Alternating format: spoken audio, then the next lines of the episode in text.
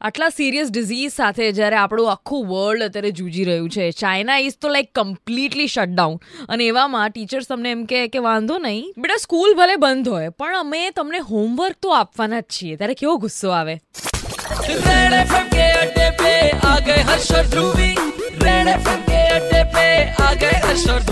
તમને મને ચાઇના અને જુપિટરમાં કોઈ સ્કૂલ ચાલતી હોય કે સેટર્નમાં એલિયન્સ ભણતા હોય, બધા લોકોનો આ એક જ મંતવ્ય હશે કે, યાર, પ્લીઝ, આ ટીચર્સને કહી દો, બહુ આટલું બધું હોમવર્ક ના આપે, યાર.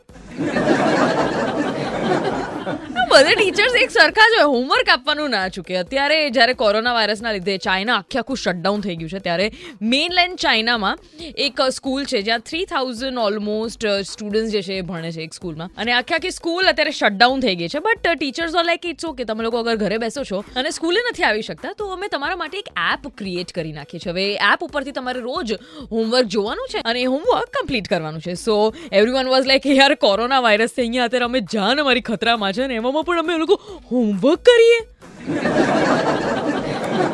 સો સ્ટુડન્ટ્સ ગોટ ફ્યુરિયસ અને એટલા માટે જ થઈને હવે જે એ એપ હતી, એ ગૂગલ પ્લે ઉપર હતી. એને ફોર પોઈન્ટ નાઇન રેટિંગ્સ હતા એ એપના અને જેને પુઅર રિવ્યૂઝ આપી આપીને આપી આપીને બધા સ્ટુડન્ટ્સે એટલા બધા પુઅર રિવ્યૂઝ આપ્યા કે એક જ દિવસમાં એ એપની રેટિંગ્સ વન પોઈન્ટ ફોર થઈ ગઈ. બોલો. હવે ગૂગલ પણ એવું કહે છે કે યાર, હવે આટલી ઓછી રેટિંગ્સ વાળી એપ અમે અમારે ત્યાં કેમ રાખીએ? એટલે એણે એ એપ પણ ડિલીટ કરી નાખી.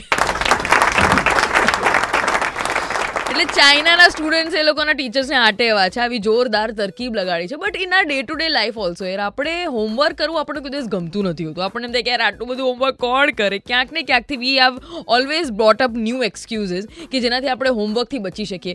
એવા કયા એક્સક્યુઝિસ તમે લોકોએ કાઢે છે અમદાવાદ? કોઈ પણ ટાઈમે કે નો જેનાથી કરીને તમારે હોમવર્ક ના કરવું પડે. કોલ કરીને જણાવો મને on four double zero six four nine three five પર. Super hit three point five red F M ના અડ્ડા ઉપર I am Dhruvi making your afternoon groovy બજાતે રહો.